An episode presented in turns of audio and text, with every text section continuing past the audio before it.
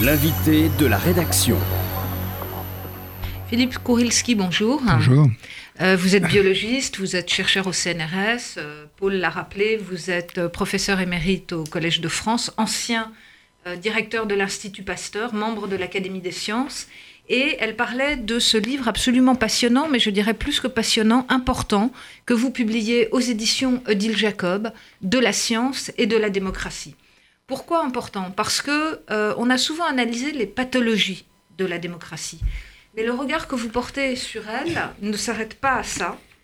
C'est-à-dire que il me semble que c'est dans les perspectives en fait que vous ouvrez, les solutions euh, que vous entrevoyez, que vous proposez à partir euh, de l'appui que la démocratie, que nos démocraties pourraient trouver euh, dans les savants et sur la science, que vous vous interrogez et ceci me semble effectivement très, très fécond. Alors ma première question, elle est, elle est toute bête. en gros, comment est-ce qu'on passe du laboratoire à la cité? Pourquoi est-ce qu'un savant comme vous euh, a considéré qu'il était important, aussi important pour lui, de s'engager dans la cité? Eh bien, on n'y passe pas si on a toujours été dans les deux. Euh, j'ai été élevé dans un climat de médecin où la notion de servir les autres était euh, évidente et totalement présente tout le temps, les samedis, les dimanches, absolument tout le temps. Et j'ai entamé la recherche avec l'idée euh, que j'ai toujours conservée que la recherche devait servir dans les deux sens du terme, c'est-à-dire servir, être utile à quelque chose, et deuxièmement servir le, public, enfin les, gens, le, voilà, le, pays. Et donc j'ai toujours essayé de ménager les deux. Euh, dans mon laboratoire à l'Institut Pasteur, j'ai toujours pratiqué la recherche ultra fondamentale et de la recherche appliquée. Euh, et puis j'ai continué. Et puis j'ai été impliqué euh, dans un rapport euh, sur le principe de précaution qui avait été commandé par Lionel Jospin, Premier ministre. j'ai suivi depuis le début toutes les questions qui touchaient à ce qu'on appelait les manipulations génétiques, les OGM, etc. Et puis j'ai viré ensuite à des questions un peu plus larges. J'ai travaillé sur l'altruisme pendant un temps. Et puis il y a 3-4 ans, je me suis dit, mais la démocratie se dégrade. Qui se passe, euh, en quoi puis-je modestement, bien sûr, euh, être utile et servir. Et j'ai hum, pensé, enfin j'ai travaillé, hein, euh, je veux dire, il y a trois ans de travail derrière ce livre, mais j'ai pensé que deux choses pouvaient servir. La méthode scientifique en tant que méthode de pensée, et deuxièmement, les scientifiques en tant qu'individus mobilisables pour la défense de la, de la démocratie. Alors justement, c'est sur ces deux points que je voudrais vous, interroger. Euh, peut-être d'abord la méthode scientifique elle-même. Et vous ouvrez par euh, une analyse de ce que vous appelez la notion de complexité, à travers laquelle vous analysez donc nos sociétés en en détaillant cinq dimensions. Est-ce que vous pourriez revenir donc sur la manière dont on peut entrer finalement dans l'analyse du monde actuel à travers la complexité? Alors, la complexité, elle est, partout, elle est omniprésente euh, nous la, nous la gommons euh, pour des tas de raisons, des mécanismes psychologiques, euh, par facilité, euh, par publicité, par voilà. Mais les sciences ont longtemps gommé la, complexité. Il faut voir que la physique, par exemple, s'est bâtie très largement sur une réduction des phénomènes, ce qui a fait son succès. Donc les méthodes d'approche qu'on appelle réductionnistes, qui visent à regarder le plus petit phénomène que l'on peut comprendre, si vous voulez, ces méthodes ont été extraordinairement efficaces pendant des décennies. Et puis on est arrivé dans une époque où euh, ben, on sait mesurer plein de choses en même temps, etc. Et on a changé de dimension au niveau de la capture des données. Et du coup, l'idée qu'on pouvait regarder des, objets euh, plus complexes euh, s'est imposée. Elle s'est imposée dans la pratique, par exemple, le climat impossible d'analyser le climat et de faire les prévisions météo euh, qui nous ont valu une très belle pluie d'ailleurs à tous les deux, euh, impossible de les analyser sans une masse de données qui sont récoltées dans le monde entier. Donc cette évolution a euh, réellement provoqué une mutation dans la, une partie de la pensée scientifique et une partie de la pensée scientifique est devenue complexe. Alors, complexe, ben, il y a des définitions, je ne vais pas vous embêter avec ça, mais j'ai juste deux notions très importantes, à mon sens, qu'il faut bien, bien comprendre tout système complexe, une société est un système complexe, et un ordinateur est un système complexe, et un Airbus est un système complexe, et un être vivant, et même une cellule sont des systèmes complexes. Tout système complexe fait forcément des erreurs. Voilà, il faut se mettre ça dans le crâne. Tout système complexe fait forcément des erreurs. Vous ne pouvez pas avoir un tel réseau d'interactions, etc., sans que de temps en temps ça aille de travers. Et donc, euh, il y a toute une logique qui est à mon avis le, plus important à à la pensée complexe. Cette logique, c'est de raisonner sur les erreurs et de raisonner sur les mécanismes qui les corrigent. Que si un système complexe ne s'effondre pas et ne se casse pas la gueule, c'est parce qu'il y a des mécanismes qui sont des mécanismes qui analysent et qui compensent les erreurs. Donc en gros, pour le dire simplement, parce que je conçois que ce soit un peu abstrait, mais en gros, c'est le problème des trains qui arrivent à l'heure. Tout le monde s'en fout. Bon, mais le train qui n'arrive pas à l'heure, ah, euh, etc. D'accord. Il n'empêche que pour que les trains arrivent à l'heure, ça se fait pas comme ça. Il y a plein de mécanismes, de trucs de vérification, de, de, de, qui opèrent à tous les niveaux pour que les trains arrivent à l'heure. Et donc c'est pareil dans les systèmes complexes qui en gros ne font pas d'erreur. Et dans les systèmes vivants, la notion d'ailleurs un peu inconfortable dont il faut se pénétrer parce que c'est la vérité, euh, c'est que ben, nos organismes font des erreurs et en gros nous faisons euh, des maladies infectieuses, euh, des petits cancers, des petits AVC, etc. probablement très fréquemment ou assez fréquemment, mais nous n'en avons pas conscience parce qu'ils sont corrigés. Donc en réalité, les sales maladies, les cancers, etc., n'arrivent que lorsque ces systèmes ont défailli.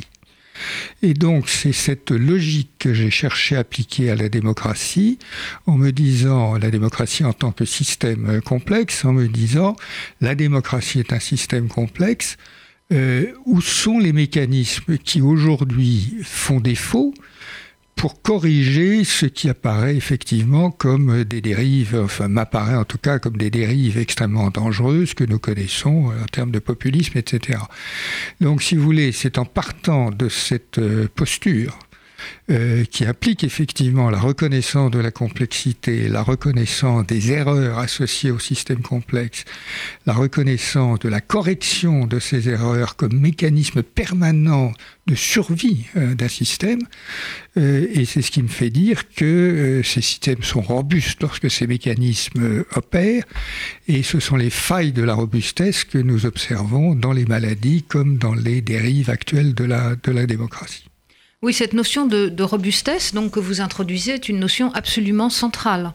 Donc comment est-ce qu'on peut la traduire, je dirais, d'un point de vue euh, euh, pratique aujourd'hui? Qu'est-ce qui, en France, vous paraît robuste? Est-ce que ce sont les institutions? Est-ce que, enfin, je veux dire, à quel niveau euh, on peut identifier de la résistance ou ce que vous appelez de la robustesse? Alors, la, robustesse a un autre nom que je n'aime pas beaucoup, c'est la résilience, qui, à mon avis, n'a pas exactement le même sens. Mais donc, je garde le terme de, robustesse. La robustesse intervient à tous les niveaux. Et donc, effectivement, pour essayer de voir où la robustesse euh, se manifeste et où elle peut faire défaut et donc créer des, pathologies, euh, en l'espèce des, pathologies démocratiques. Hein. Bon. Euh, pour euh, voir où elle peut intervenir, il faut décomposer les niveaux de complexité. Donc c'est ce que j'ai essayé de faire en introduisant un certain nombre de niveaux. que je peux vous des dimensions, si vous voulez, que je peux essayer de, de oui, si ça vous ennuie pas, peut-être Philippe Kourilski, vous, en, vous, très très rapidement quelques-uns de ces, niveaux? Oui. Euh, le premier niveau, c'est tout simplement que bah, la démocratie, pourquoi faire? Bon, il y a une vision de la démocratie et c'est ce que cette vision, c'est uniquement d'échapper à la tyrannie. Est-ce que c'est plus que ça? À mon avis, c'est plus que ça. Et la vision démocratique, c'est le bien-être des gens qui vivent en démocratie et si possible ailleurs. donc ça, c'est le premier niveau. Évidemment, si on regarde sous cet angle, une faille dans la robustesse, c'est un défaut dans la vision. Ça, ça mériterait euh, beaucoup de, discussions. Euh, deuxièmement, il y a un niveau euh, également de, de, mission de, et de, procédure. Comment est-ce qu'on fait pour arriver à ce type d'objectif? Il y a également une dimension d'efficacité. Quand on a un objectif, on peut mesurer la distance ou évaluer la distance à l'efficacité. Euh, et par ce raisonnement, euh, si un système démocratique n'est pas efficace, eh bien, il est fragile. Et l'efficacité, je me permets d'en parler parce qu'on la voit dans la vie de tous les jours, euh, l'efficacité, c'est celle euh, des transports en commun, c'est celle de la vie commune, c'est celle des entreprises, c'est tout. Et euh, la reconnaissance qu'il y a un problème ou une question d'efficacité n'est pas totalement évidente parce que cette notion peut être battue en brèche en raison des dérives du capitalisme, tout ce que vous voulez. il n'empêche que il y a un vrai sujet d'efficacité. Et puis, euh, je n'ai pas articulé toutes les dimensions, mais peu importe. Euh, la dernière dimension, c'est que ben, il y a un environnement. La démocratie vit dans un, environnement, de même que l'homme vit dans un environnement. La démocratie est en rapport avec son environnement, et donc c'est le milieu international. Donc c'est l'écosystème international qui euh, maintenant doit être interprété. Et dans cet écosystème international, ben, il se passe énormément de choses. D'abord, tout le monde n'est pas démocrate et tout monde n'aime pas la démocratie. La démocratie a des ennemis dans le système international. Et la démocratie est aussi battue en brèche, je pense qu'il faut le dire et le reconnaître, par des systèmes économiques qui échappent à toutes les nations démocratiques et d'ailleurs à peu près toutes les nations aujourd'hui. Donc il y a beaucoup de questions dans les interactions entre l'individu et son environnement, entre la démocratie et son environnement international, qui donnent lieu à une analyse des, faiblesses, si vous voulez, euh, qui sont en faille de robustesse et qui sont euh, l'occasion d'autant de dérives possibles. Alors on voit euh, le, regard tout à fait neuf, hein, me semble-t-il, que votre livre, Philippe Kourilski, permet de, porter sur les, problèmes de nos, sociétés. Euh, vous offrez déjà un premier type de réponse, je dirais une réponse assez classique, mais je voudrais quand même que vous puissiez en dire euh, deux mots, et puis après je voudrais vous interroger plus précisément sur euh, la place du savant et du chercheur euh, dans la démocratie. Mais cette première réponse, c'est l'idée que euh, vous mettez au centre ce que vous aviez appelé dans un précédent ouvrage l'altruisme, ce que vous appelez là l'altruité, c'est-à-dire finalement l'idée que le, il est bien pour l'individu de veiller sur le sort des autres et de veiller à améliorer le sort des autres. Donc on a une sorte de triangle qui serait le triangle du bien-être, du bien-faire et euh, de euh, la bienveillance. Triangle d'ailleurs que vous appliquez non seulement à la génération des contemporains, mais même aux relations qu'on peut avoir avec les générations euh, futures. Est-ce que ça n'est pas un peu irénique et est-ce que ça n'est pas un peu écrasant? Oui. la réponse est oui. C'est irénique et c'est écrasant. Il n'empêche que euh, je crois que la, la notion d'altruisme telle que je la, conçois est assez liée, euh, liée en fait à celle de la liberté et donc associée à la question de la liberté sans devoir ou du devoir de l'altruisme qui est associé à la liberté.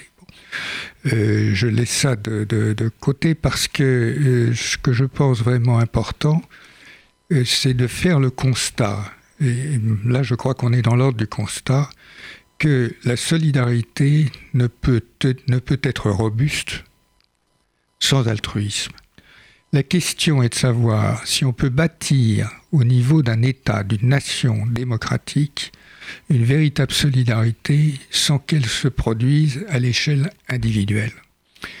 Donc, si vous voulez, euh, j'affirmerai volontiers euh, sous forme de euh, slogan qu'il n'y a pas de solidarité réelle sans altruisme individuel et que ce que nous observons en France notamment est l'une des dérives et des, problèmes de l'État-providence, c'est que la solidarité collective est traduite en fait collectif dont tout le monde a oublié, ou presque, qu'ils proviennent d'initiatives individuelles, notamment de nos impôts, etc. Mais euh, encore une fois, je suis alors vraiment intimement convaincu qu'il est impossible d'avoir un système de solidarité euh, solide, robuste et capable de résister à des épreuves euh, qui peuvent venir sans que l'altruisme se manifeste au niveau individuel. Mais alors, est-ce que c'est pas un peu là les limites de votre modèle, ou du moins les limites de ce que la science peut apporter à la démocratie? Parce que dans le domaine scientifique, et on voit bien que vous projetez sur l'organisation de la société un modèle qui est un modèle inspiré de la biologie ou euh, de l'épidémiologie, euh, mais la causalité, elle est, les, organismes se développent, ils répondent à un schéma qui est en quelque sorte mécaniste. Euh, quand on parle d'altruisme, on parle de valeur. Et donc on se situe au niveau euh, au moins des affects et euh, peut-être même de l'esprit, de la philosophie. Donc est-ce qu'il n'y a pas un moment où par rapport à ce modèle scientifique ou à ce regard scientifique que vous portez sur nos sociétés, il faut rajouter un niveau? Et comment vous le nourrissez ce niveau? Comment vous le... Alors d'abord, je me défends de projeter un modèle scientifique sur le modèle social. Euh, je pense que la méthode scientifique, euh, certains modes de pensée peuvent aider à conceptualiser des choses, mais je n'en fais pas un modèle. Et donc il n'y a rien de mécaniste, euh, du moins je l'espère, dans les, quelques propositions que, que, je fais. Donc ça, c'est un point qui me paraît vraiment tout à fait important. pour le reste, l'altruisme, si vous voulez, ça s'enseigne. Ça s'enseigne. Je pense que d'une manière ou d'une autre, euh, beaucoup de choses reviennent à, l'apprentissage et à l'enseignement. Euh, disons l'apprentissage. Euh, et, je pense que c'est totalement essentiel. Et donc ça, ça nous conduit à essayer de réévaluer la part de, des interactions entre les individus par rapport notamment à la numérisation du monde. objectivement, je crois que j'ai fait un petit peu le calcul pour moi, je parle plus à mon téléphone qu'à des individus en chair et en os. Euh, on, est rentré dans un système de relations qui, euh, qui comporte ces, caractéristiques. J'allais dire, c'est des équilibres, ça, il y a un jugement de valeur là-dessus. Et donc, si vous voulez que, euh, au total, l'analyse de type scientifique puisse aider à évaluer justement quelles sont les, les, dérives dans les valeurs, je, le crois. Maintenant, ensuite, les valeurs sont les valeurs et euh, les philosophes, les moralistes, euh, ils font ce qu'ils peuvent avec ça et chacun d'entre nous fait ce qu'il veut euh, avec ses valeurs. Mais je, je pense qu'on peut apporter par l'analyse rationnelle en laissant la part aux affects, aux sentiments, euh, et, euh, je, le dis d'ailleurs très clairement, l'altruisme c'est un mélange des deux. Euh, mm. La part rationnelle c'est ce que j'appelle l'altruité. Mais l'altruisme, bah, il y a évidemment de la générosité, du sentiment, de l'amour, etc. Et c'est ça qui est efficace, c'est le mélange des deux. C'est ni l'un ni l'autre séparément, c'est les deux. Le problème c'est que si on regarde par exemple, disons, je prends un exemple, le remarquable tissu associatif en France. Il est absolument remarquable et euh, extraordinairement réconfortant. Euh, vous avez 1 300 000 associations 1900 en activité. C'est incroyable. Donc ça, ça dit quelque chose. Eh bien, euh, c'est la preuve, le témoignage d'une générosité, d'une certaine forme d'altruisme. Néanmoins, il est très très clair à mes yeux qu'une organisation un peu plus rationnelle des activités aiderait à augmenter l'efficacité, on retrouve ce mot, euh, d'un système social qui en a bien besoin. Alors peut-être ma toute dernière question en deux minutes, euh, Philippe Kourilski. Donc vous terminez ce livre de la science et de la démocratie qui paraît ces jours-ci chez, chez Odile Jacob par euh, finalement une vision assez optimiste de l'avenir de nos sociétés, de nos démocraties, et par cette idée que la démocratie a besoin des savants. Alors je vous laisserai le dernier mot sur cette idée optimiste. Oui, pour autant que je sois encore un savant, mais bon. Euh, je pense que la, force euh, que représente la science, mais les communautés scientifiques, est sous-utilisée dans nos sociétés. Voilà, c'est ce que je pense. Je pense que nous pourrions faire beaucoup plus, nous les savants. Nous pourrions mieux communiquer, c'est pas vraiment notre truc, mais enfin bon, euh, on pourrait se forcer un peu. Hein. Euh, nous oui, on n'a pas le temps de développer, mais vous euh, m'avez dit que sur les OGM, par exemple, les savants ont perdu la partie. on, fera une autre émission là-dessus. Il y aurait beaucoup à dire là-dessus. Mais nous pourrions mieux communiquer, nous pourrions contribuer à animer le débat public, parce que nous sommes d'une certaine manière, nous ne sommes pas les propriétaires, mais nous sommes détenteurs et promoteurs d'une méthode de réflexion et de raisonnement qui, j'en suis absolument convaincu, est totalement essentielle pour améliorer les systèmes. Voilà. Donc je propose que nous nous mettions au charbon. Bah, écoutez, c'est ce que vous avez fait, mais, je crois qu'il y a encore une question. C'était euh, effectivement euh, tout, à fait, euh, tout à fait passionnant de pouvoir faire non pas des comparaisons, mais, mais, mais ces types de, parallèles qui nous permettent effectivement bah, de voir tout différemment. Et en fait, c'est une histoire de regard. Vous êtes très lévinassien, me semble-t-il, dans votre, mhm. dans votre approche où chacun est responsable de l'autre et l'autre nous offrant son visage nu, et eh bien nous en sommes, nous en sommes les dépositaires, nous en sommes responsables.